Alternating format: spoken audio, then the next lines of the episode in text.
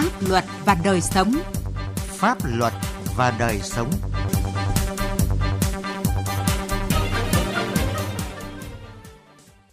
Kính chào quý vị và các bạn. Chương trình Pháp luật và đời sống hôm nay xin chuyển đến các bạn những nội dung sau. Phiên tòa thể hiện sự công tâm khách quan theo tinh thần cải cách tư pháp ở Tòa Nhân dân tỉnh Quảng Bình. Những vấn đề cần biết về quy định pháp luật đối với hành vi sử dụng, tàng trữ, vận chuyển và mua bán trái phép ma túy. Pháp luật đồng hành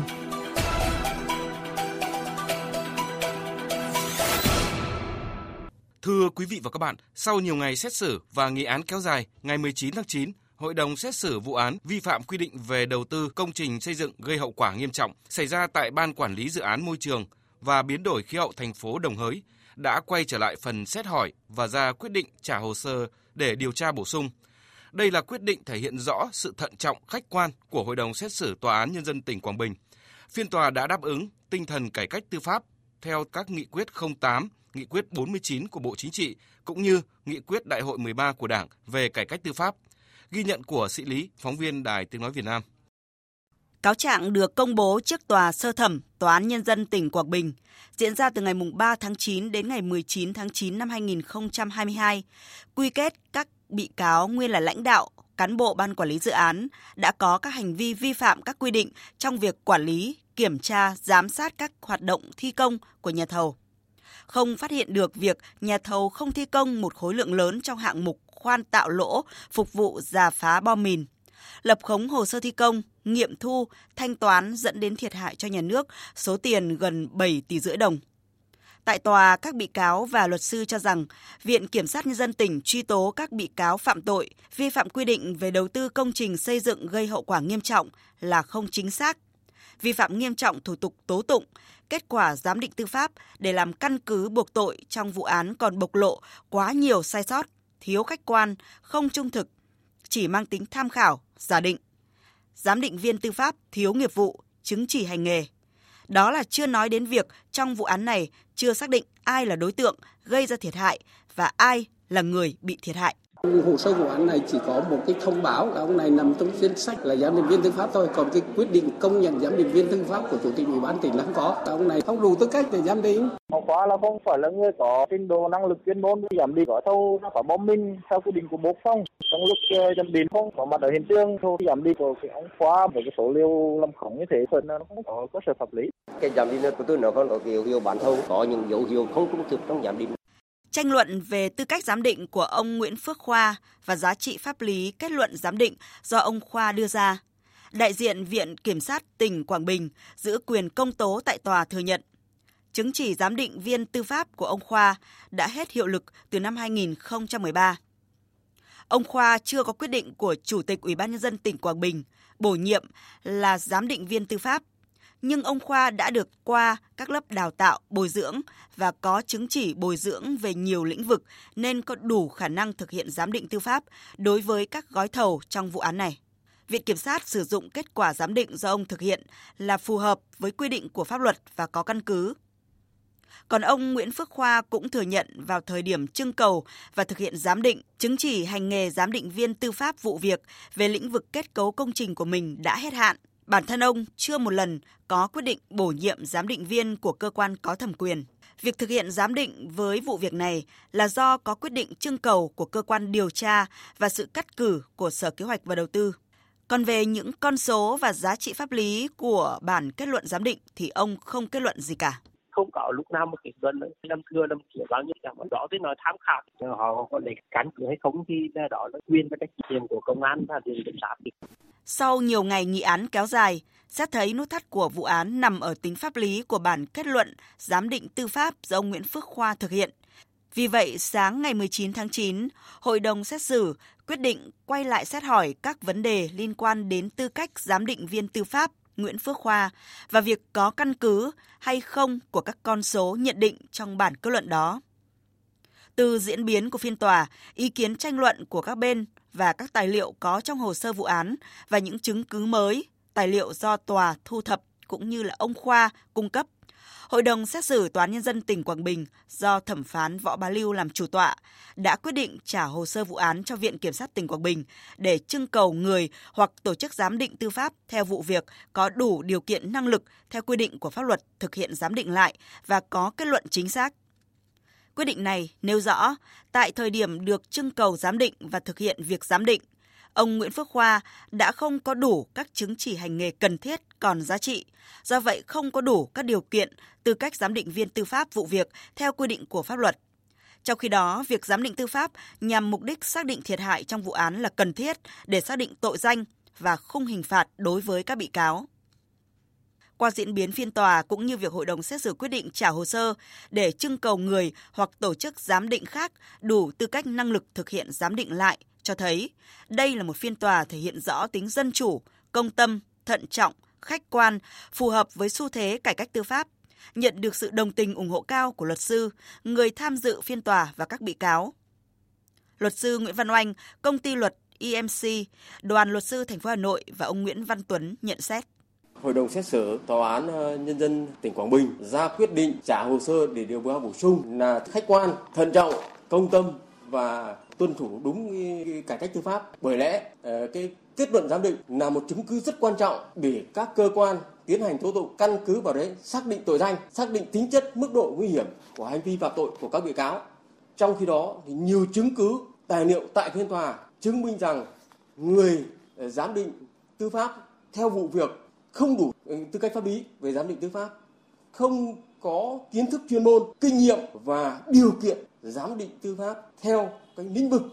và những nội dung được người trưng cầu giám định tư pháp đặt ra. Kết luận của tòa là có tâm đúng pháp luật. Nhưng mà còn cái vấn đề thứ hai là cái vấn đề hợp đồng là đang còn hiệu lực chưa thanh toán chưa quyết toán và chưa kết thúc hợp đồng quyền và nghĩa vụ giữa hai bên đang còn tiếp diễn theo cái các cái điều khoản được ký kết trong hợp đồng cho nên việc truy tố hình sự là đang hình sự hóa mối quan hệ kinh tế Thưa quý vị và các bạn, với vụ án này, trong một số chương trình trước, chúng tôi đã có nhiều bài phân tích chỉ rõ ông Nguyễn Phước Khoa là người không đủ điều kiện, năng lực pháp lý theo quy định của pháp luật về giám định tư pháp cũng như những bất hợp lý trong bản kết luận giám định tư pháp do ông Nguyễn Phước Khoa thực hiện. Các bài viết cũng chỉ rõ việc cơ quan tố tụng lấy bản giám định tư pháp này để khởi tố, truy tố các bị can là thiếu căn cứ, có dấu hiệu của một vụ án oan sai. Tất cả những điều đó đã phần nào được hội đồng xét xử làm rõ tại phiên tòa sơ thẩm vừa qua. Hy vọng với quyết định trả hồ sơ vụ án của Tòa án tỉnh Quảng Bình, tới đây, Viện Kiểm sát Nhân dân tỉnh Quảng Bình sẽ có những động thái tích cực hơn để làm sáng tỏ vụ việc với tinh thần thượng tôn pháp luật, đảm bảo không truy tố oan người vô tội nhưng cũng không bỏ lọt tội phạm.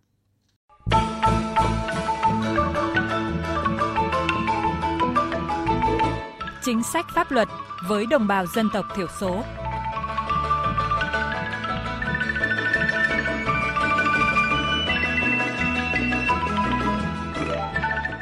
Thưa quý vị và các bạn, trong thời gian qua, chuyên mục chính sách pháp luật với đồng bào dân tộc thiểu số nhận được nhiều ý kiến thắc mắc của thính giả là bà con vùng dân tộc thiểu số trong cả nước gửi về đề nghị tìm hiểu kỹ hơn các quy định pháp luật liên quan đến hành vi sử dụng, tàng trữ, vận chuyển, mua bán trái phép các chất ma túy. Chúng tôi mời quý vị và các bạn cùng nghe luật sư Thái Văn Chí giải đáp một số tình huống cụ thể.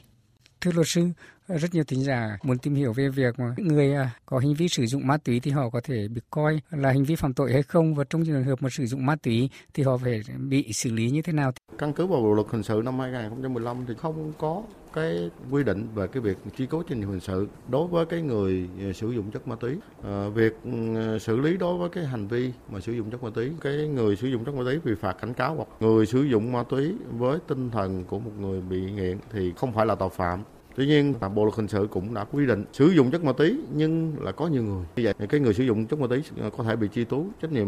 hình sự về cái việc là tổ chức sử dụng chất ma túy. Chị Mong Thị Mùi ở huyện Quế Phong, tỉnh Nghệ An thì còn nêu lên một câu hỏi đó là con trai của chị có mượn xe của một người khác để đi khám bệnh. Trên đường về thì có mua hai cái tẹp heroin thì bị công an bắt và tạm giữ xe. Trong trường hợp này thì người cho mượn xe có được trả lại xe đã cho mượn hay không liệu con trai chị sẽ bị xử lý như thế nào? Con chị đã có việc mua ờ, ma túy chưa sử dụng. Ờ, việc tạm giữ bắt xe ờ, đối với trường hợp này căn cứ vào quy định pháp luật việc người cho mượn cái phương tiện mà không có biết là người sử dụng phương tiện để làm cái mục đích là đi mua chất ma túy hoặc là vi phạm pháp luật thì được cơ quan chức năng sẽ xem xét, sẽ trả lại. Còn thời gian thì ờ, khi nào trả lại thì cái đó là khi cơ quan chức năng ta hoàn tất các hồ sơ và xác định là cái phương tiện này không có liên quan đến việc ờ, mua bán hoặc là vận chuyển chất ma túy. Trường hợp của con chị ờ, sẽ bị xử lý như thế nào? Ở đây à, căn cứ vào quy định pháp luật